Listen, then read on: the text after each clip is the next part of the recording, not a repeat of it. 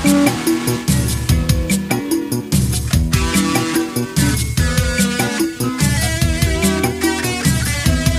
everyone. Today is January 17th, 2019. Welcome to Neuroscientist Talk Shop, UTSA's neurobiology podcast. I'm your host, Salma Qureshi. Our guest is Sarah Woolley, who's Associate Professor of Biology at McGill. Her lab looks at neural mechanisms that contribute to production, perception, and preference in social communication in songbirds. And she uses electrophysiology, functional imaging, immediate early gene expression, behavioral analysis, and computational methods in, in her lab to, to do so.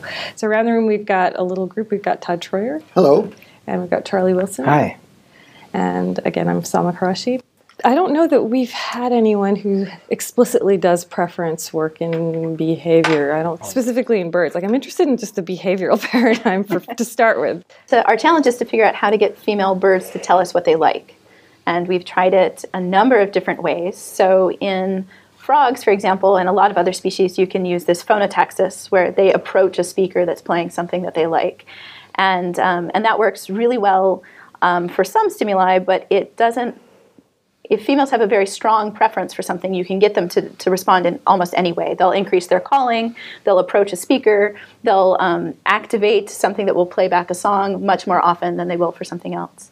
But if you have a situation where their preference is weaker, so they're sort of like, I kind of like A more than B, but my preference isn't really strong, um, then it's some of those approaches work really well and some of them don't. So the phonotaxis one she can hear both speakers playing at the same time.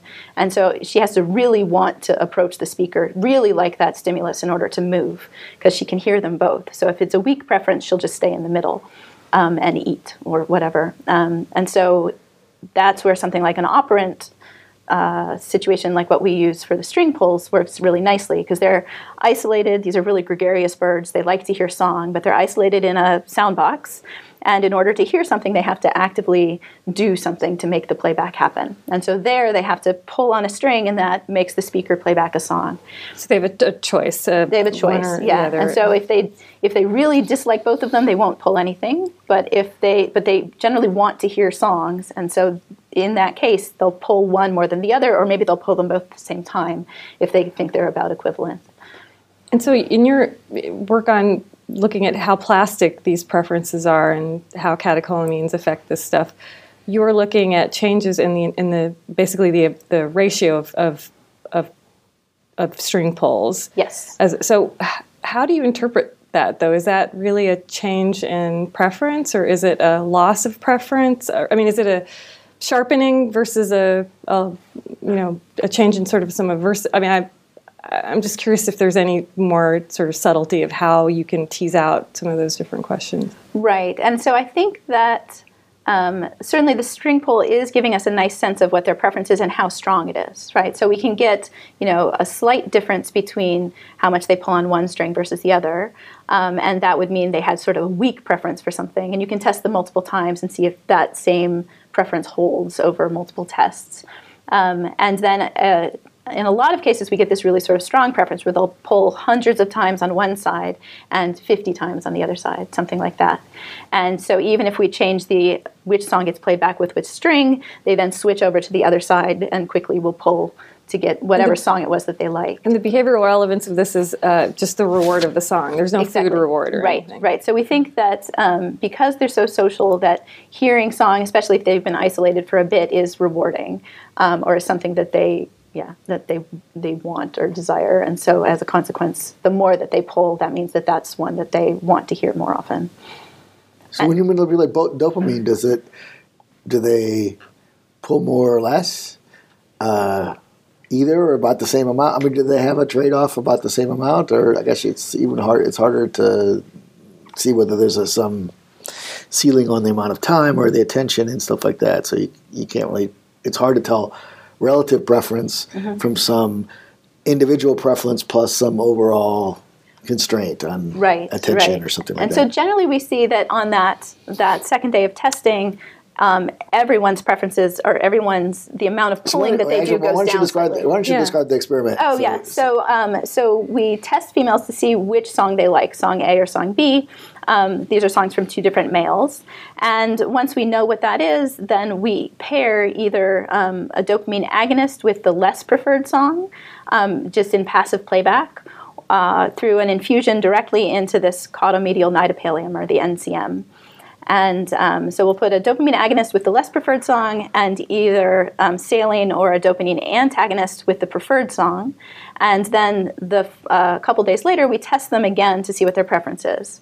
And the idea is that, um, yeah, that we're trying to see if providing that uh, dopamine agonist with the less preferred song can change the um, degree of preference for that song.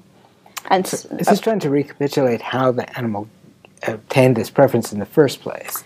That somehow one of the songs was associated with dopamine release or something. So we don't know how the that particular preference originates, but the idea is what we found through other experiments is that um, females will learn preferences for the songs of their mate, and they won't learn preferences for songs that they just hear passively. So if you just play them a song through a speaker for a couple hours a day, they don't change their their opinion of that song. Um, if you actually present the female with a male in a cage, so he's in a cage next to hers, and he's singing to her and they're vocally interacting, we also don't see any change in preference for particular songs. But if you let those two birds interact, and in particular if they um, if they form a pair bond, so they spend a lot of time sort of huddled together or cuddling, we call it clumping, um, and they um, and the male sings a lot of courtship song in that period of time. Um, within the span of a few days to a couple of weeks, you'll see very strong preferences for that male's song over pretty much any other song that you would play. And so we think that the experience of interacting with that male is sort of is bringing in the dopamine system. So you get this this pairing of increased dopaminergic activity coupled with the hearing that particular song. So the acoustic stimulus and the physical stimulus are, are getting sort of combined in there. And so that in our hypothesis is that then when females hear that song again, it's sort of um, increasing the, that dopaminergic activity and leading to a stronger representation or memory of that mate song. And so the question was could we recapitulate that by manipulating um, dopamine in this auditory area specifically? So, not doing it in the accumbens or um, somewhere else where you might sort of expect that there would be an effect of dopamine on preference, but just doing it in the auditory system. So that that makes some kind of a feedback loop, right? The the um, the female likes this male song a little bit, Mm-hmm. and so hangs around with that male a little bit more. Is more likely to to form a bond with that one, and then that one that bond causes her to like that Mm-hmm. song more and more. That's the Yes, idea. Yes, that's the idea. Yeah. So this is the whole story of mating for the for, right for those birds anyway. Yeah. Yeah. Because it's all about the song. It's all about the song. If it's a bad first date, then you don't get going. Yeah, bad right? song in the beginning is, and you're done. So in that instance, in this auditory region, you have an increased salience of the song representation, irrespective of these other areas that you imagine are more associative in terms of this memory or, or what have you. Right, right. But are these nuclei like specific to, to song? Or, um, like a lot of things in the bird, there's Uh, yep. like specialized song region of this and a song region of that. Right, right. And so this is about liking song. It isn't about liking food or liking anything else. It's So that so we don't actually know. So unlike this the case in males where you have this this discrete specialized circuit that's just for song learning and song production, right? Um, so when Fernando Nottebohm originally discovered this difference between males and females in zebra finches, he was looking at Nissl slides, and you could in males you could see these giant nuclei that just weren't present in females. Even without using a microscope, you could see the differences. We don't have that really clear circuitry for female preference, and that's part of what we're trying to figure out. So, so it could be this is a multi-purpose mechanism that works for all kinds of preferences, not just song. right, right, it could be, um, and we haven't tested any of those yet. So, trying to figure out if, yeah, if you present females with a preferred food, if you get activation of neurons in these areas or not. I think certainly for the auditory areas, the food preference seems less likely, but um, yeah, but trying to figure out how specialized they are. Uh, So in these nuclei, there are auditory areas and non-auditory areas. Are these specifically auditory parts of the? So we started with the parts of the circuit that are, are auditory. So we started with the auditory areas, although uh, you could argue that we're not quite sure what the NCM is. So it's treated as an auditory area, and I think that's definitely true for the most medial parts of it, but it may be more multimodal as you move farther lateral.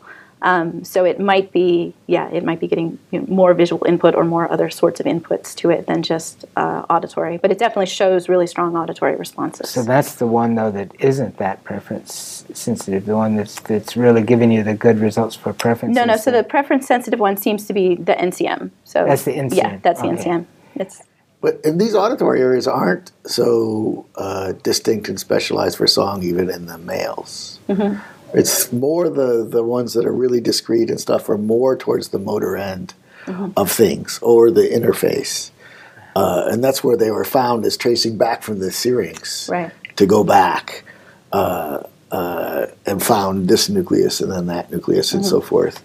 And so as you get, I don't know. I mean, I don't know how how distinct they are in, in males, but my impression is NCM. There's not like this Nissl stained song part of NCM. Right. even Right. No, it's a big amorphous part of the brain, and it doesn't seem to be specialized. It's it's auditory, but it's not specialized for song. Although, um, if you think about the sort of primary auditory cortex field L, I think those neurons tend to respond really nicely to pretty much any sound.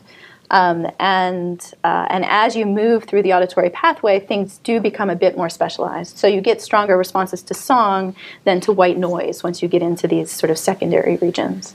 So there's some specialization there, but it's not it's not doesn't seem to be distinct between males and females. So area X, which is I guess the vocal learning Mm-hmm. and production area, those, that's really sort of the biggest real estate in the diagrams that I recall. It's like LMAN and area X, and I'm not sure whether that's a general purpose learning area, but obviously the females don't produce song, Mm-hmm. but they do learn association. So is area X a dual purpose? Is it is it there in the female and what? So area X is there in females, and um, and area X is big. In, so in males, area X is very big. It's a lot of real estate in the striatum um, that's devoted specifically to song learning and production, sort of generating variability. Um, it's present in females, but you you can't really see it. Like you have to, in order to find it. Frank Johnson has done this recently in his lab, where if you inject tracer into HVC, the sort of premotor cortex, um, you can uh, you can trace to area X in females. But if you were just sort of looking through Nissl stain or something else very simple, it's hard to pick up. So it's there, but it's not. So that points to the idea that it's it's that's probably not a general purpose associational area. That's really specific. Right, and we don't know if it does anything specific in females or not. It, it the yeah it it seems as though a lot of those sort of circuits are still there in females, but they're clearly not for song production learning per se. Um, they may be important for helping to figure out call timing and call interactions that birds have that are for non-learned vocalization. So setting up that kind of coordination, but I don't know that they're there for song perception learning. So females make songs, but they don't make learned songs. Yeah, they make these sort of uh, short vocalizations. We call them calls. Um, yeah, but they're not learned. So it seems like you have uh, one of the things in terms of the combination of techniques that you've been using. It's a you get like two out of three because you have the behavior right, and then you want to to know uh, is it modulated by whatever preference or, or, or, or whatever, and then you have the area you want to know where this is uh, this is happening. Um, uh, but you have to get the birds like if you do immediate early gene expression, right? You can't say things don't go up and down with while they're pulling the one string. Are the neurons Right, more right. active for that one or the other one? And and in that behavioral context, does it go? Do they shut up and then be quiet? You have very little temporal resolution. You mm-hmm. can't come back, Yeah. do a learning experience, and you can't track them, which would be great to get. You know, some electrophys kind of thing, mm-hmm. but then you don't know where you stick your electrodes because you're not sure where that is. At least with an IEG er, expression, you can stain for it and look exactly where is there some place that you get a lot of staining. Mm-hmm. Um, and then other kinds of things, if you do like uh, the fMRI, which is super cool in these teeny little things, right? But you can't get them to do a whole bunch of preference behavior, Mm-hmm. right, in the fMRI machine. So you, you you're just looking for the stimuli that you can do, and so you Right, you right. can't get them to react to the thing. So you you got two out of three, right? so at least you can say in the fMRI you can do something and see the activity go up and down as you do this distinction versus that distinction, right? Mm-hmm. Right, right. Um, so yeah, we can compare more stimuli in the fMRI, and we can do it more longitudinal. So you can have, you know, what are their what areas are responding to these stimuli before we put them together with a mate, one week in, two weeks in, after preference testing. So you can sort of test them multiple times with multiple stimuli and see how they respond. But you can't do it online while they're while they're actually interacting with something. Um, and IEGs are are the same way, but more challenging almost because you um, you can only do one stimulus at a time, and so you're comparing between birds to look at is immediate early. Genes. Immediate gene. early genes. Yeah, So what immediate early genes do you use? we use uh, we used to use EGR1 and CFOS. We may not use any of them in the future because the Santa Cruz, um, who used to make the antibodies, has stopped producing both of them. Um, so there are very few antibodies that work well in birds, and um, those two are no longer being made. So a lot of the IEG work will probably not continue. That's a shame. Yeah. That, the immediate early genes are are species specific, so birds have their whole. Well, CFOS is CFOS is uh, It's- they're it's they're both similar across a range of species, but finding the particular antibody that will, um, yeah, is that because the epitope that. is different? There enough. Yeah. There's enough difference Yep. that the antibodies have trouble. yeah, And so the problem for Santa Cruz is just market. The market isn't big enough for bird immediate early genes. Or I actually think Santa Cruz had a bunch of run-ins with um, uh, whoever sort of does oversight to them, and Oh. they shut down so it those could The be a quality control? quality control. Yeah. So why why what's the is what is the difference between the EGR versus FOS? Uh, why choose one over the other? So a lot of the, I don't have a clean answer to that. So in general, um, they seem to to show differential activity under different conditions, if that makes sense. So for example, um, if you look in the motor circuits, um, EGR1 is higher in area X, the basal ganglia nucleus, when males sing um, by themselves versus when they sing to females.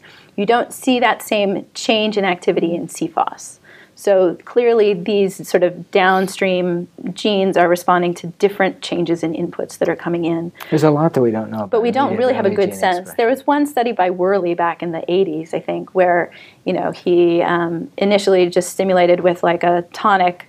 Um, a tonic spike train versus the same number of spikes but clustered into bursts. And you got changes in FOS activity or FOS expression with the bursts versus the tonic. But that's about the extent to which we have a good sense of what these are responding to. And why FOS is different from EGR1, we don't really know. That would be good. That stuff would be good to know because people Mm-hmm. are using these a lot now. They're really Yeah. popular. Yeah.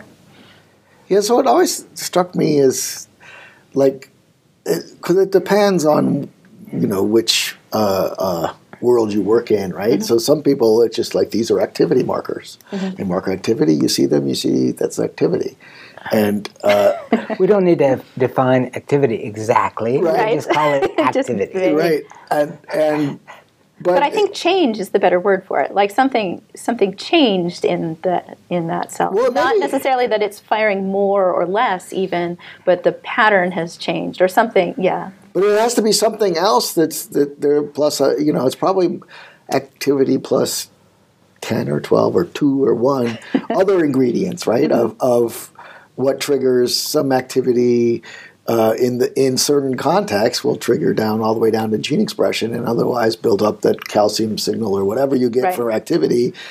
It it doesn't because it the other part of the the uh, either the biochemistry or the genetics has been switched off to not increase, and so there's always like this third mystery thing where it probably does go up and down if you burst them and you can get them to express, right?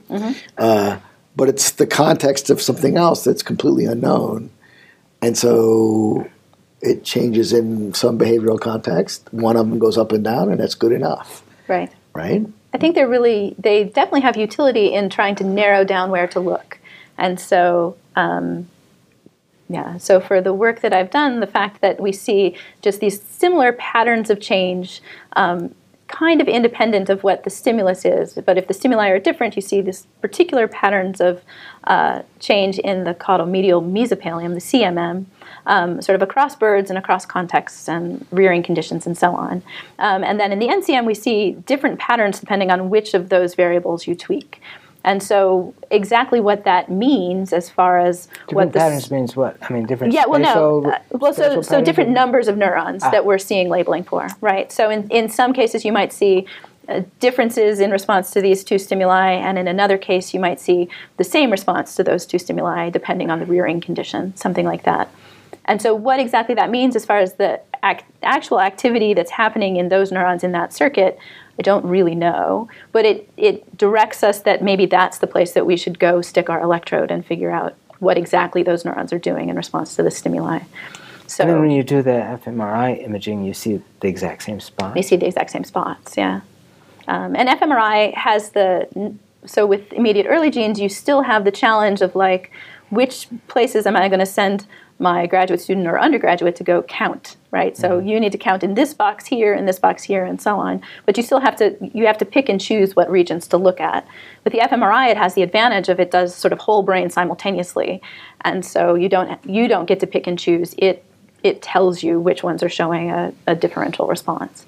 So that also helps to sort of narrow down the field of where to go actually investigate in more detail. So you got any exceptions where the so the I don't know how many different conditions of comparisons of things Yeah. you've looked at in the fMRI versus the the uh, immediate early genes, but they are like dead on consistent with lots of different conditions, or uh, you've looked at a few places and they seem to go up and down together. I'm just wondering if blood flow is how correlated it is with.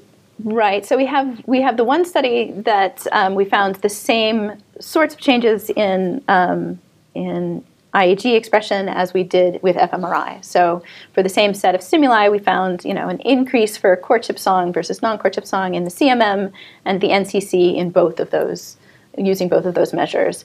We don't always find that those two things match up, and so um, so in males we don't find the same uh, sort of uh, yeah, sort of matching. And so I don't know what that means. It doesn't seem shocking to me that you wouldn't see exactly the same thing using two different approaches, but it certainly makes it harder to describe um, why you see the same thing in one condition and not in the other. So I'm I'm just, uh, I'm intrigued by the idea of just making a sort of a really simple model of preference out of.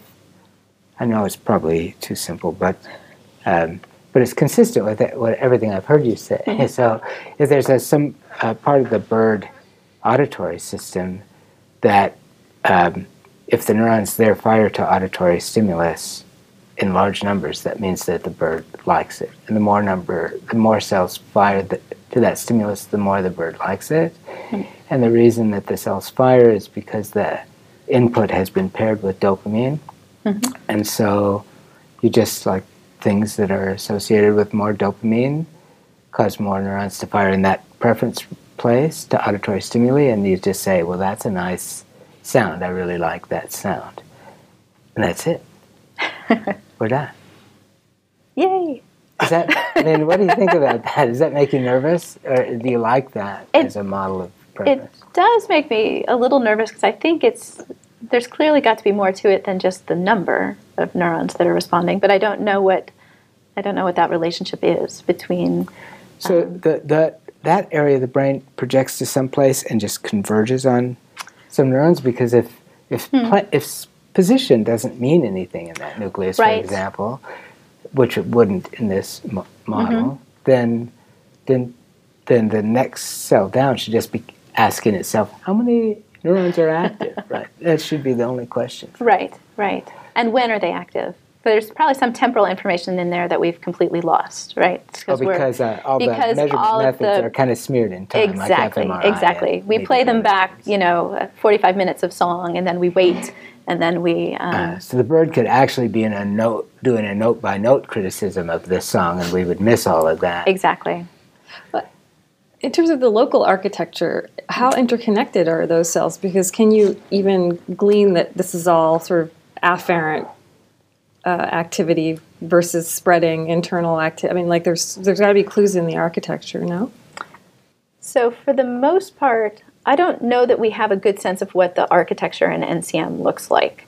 Um, it's it's pretty broad and amorphous from what we can tell. So there's um, there are differences in terms of the um, the expression of say aromatase or um, other sorts of things there, but there's there hasn't been um, there's not a clear organization to it. There was one study that was done uh, a while back by Claudio Mello, where they were in, looking in canaries, and they used a lot of birds for this study. But they basically played back a whole range of different sounds, or like guitar and birdsong and a whole bunch of things, to try to figure out exactly what the architecture was of the NCM. And while there's clearly some sort of frequency and other organization to it, it it doesn't come across the way that. Um, that you get sort of a nice tonotopic organization in primary auditory cortex or something like that.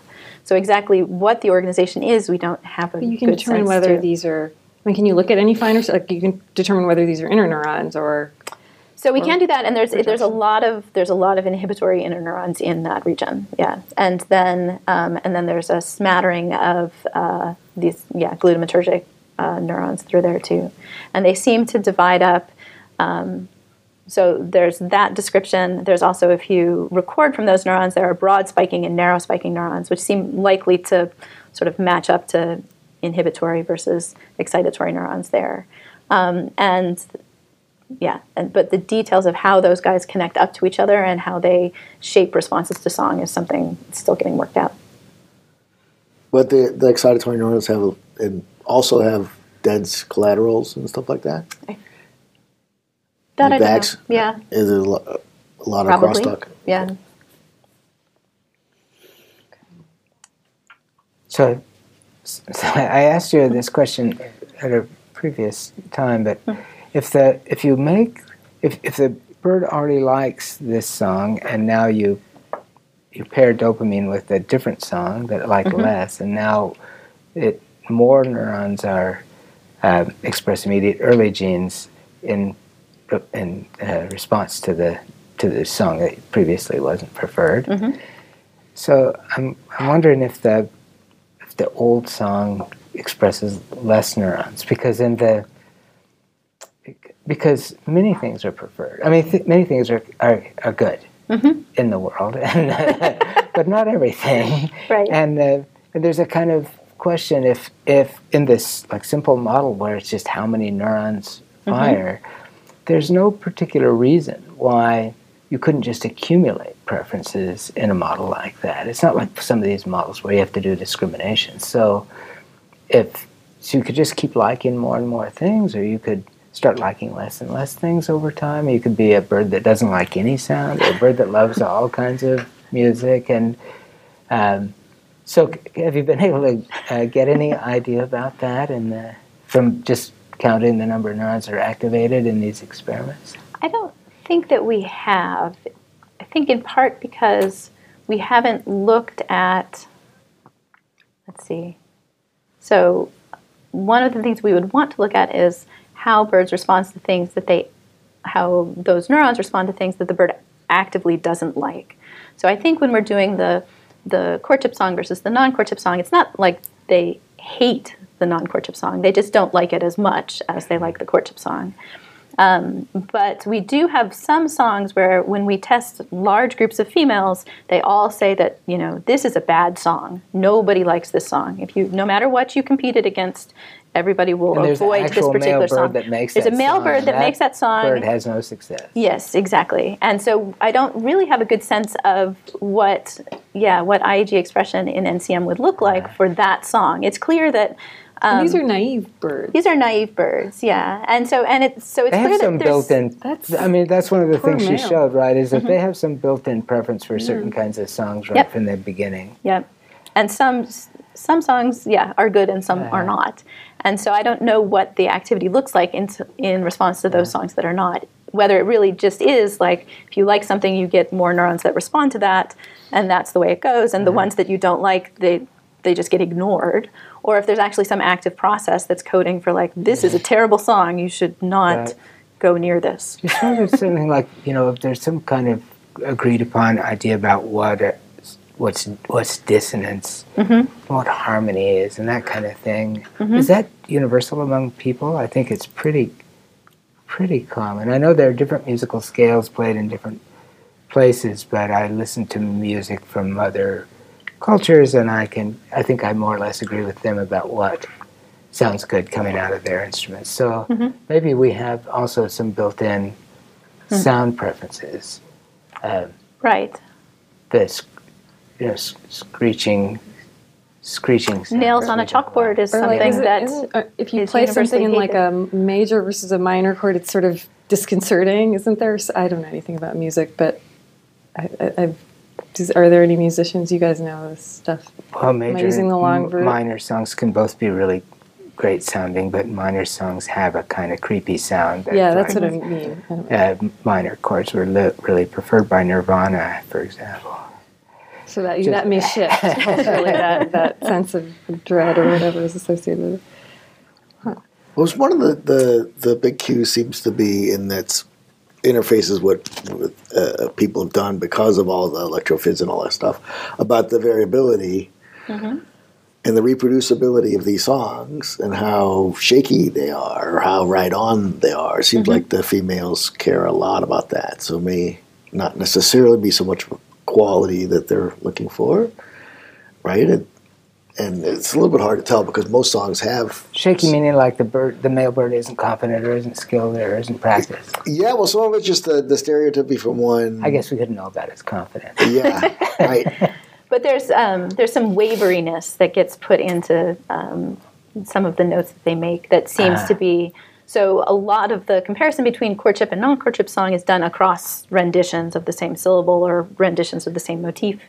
Um, but there's actually measures that you can do within a single syllable that will um, indicate whether it's courtship or non-courtship. And in particular, there's this sort of like wavery or noisiness that you'll get in syllables when he sings by himself that you won't see when he sings to a female. So, yeah. So that's sort of So that, that's that's what sounds bad, probably something like that. right. But that sounds bad to a female right from the very beginning, even when they're completely naive about song, about male courtship songs. So that we don't. So that we don't know. So the um, the Chen et al. study that I talked about, where we had the birds that were reared without their dads, um, so they hadn't heard song throughout development.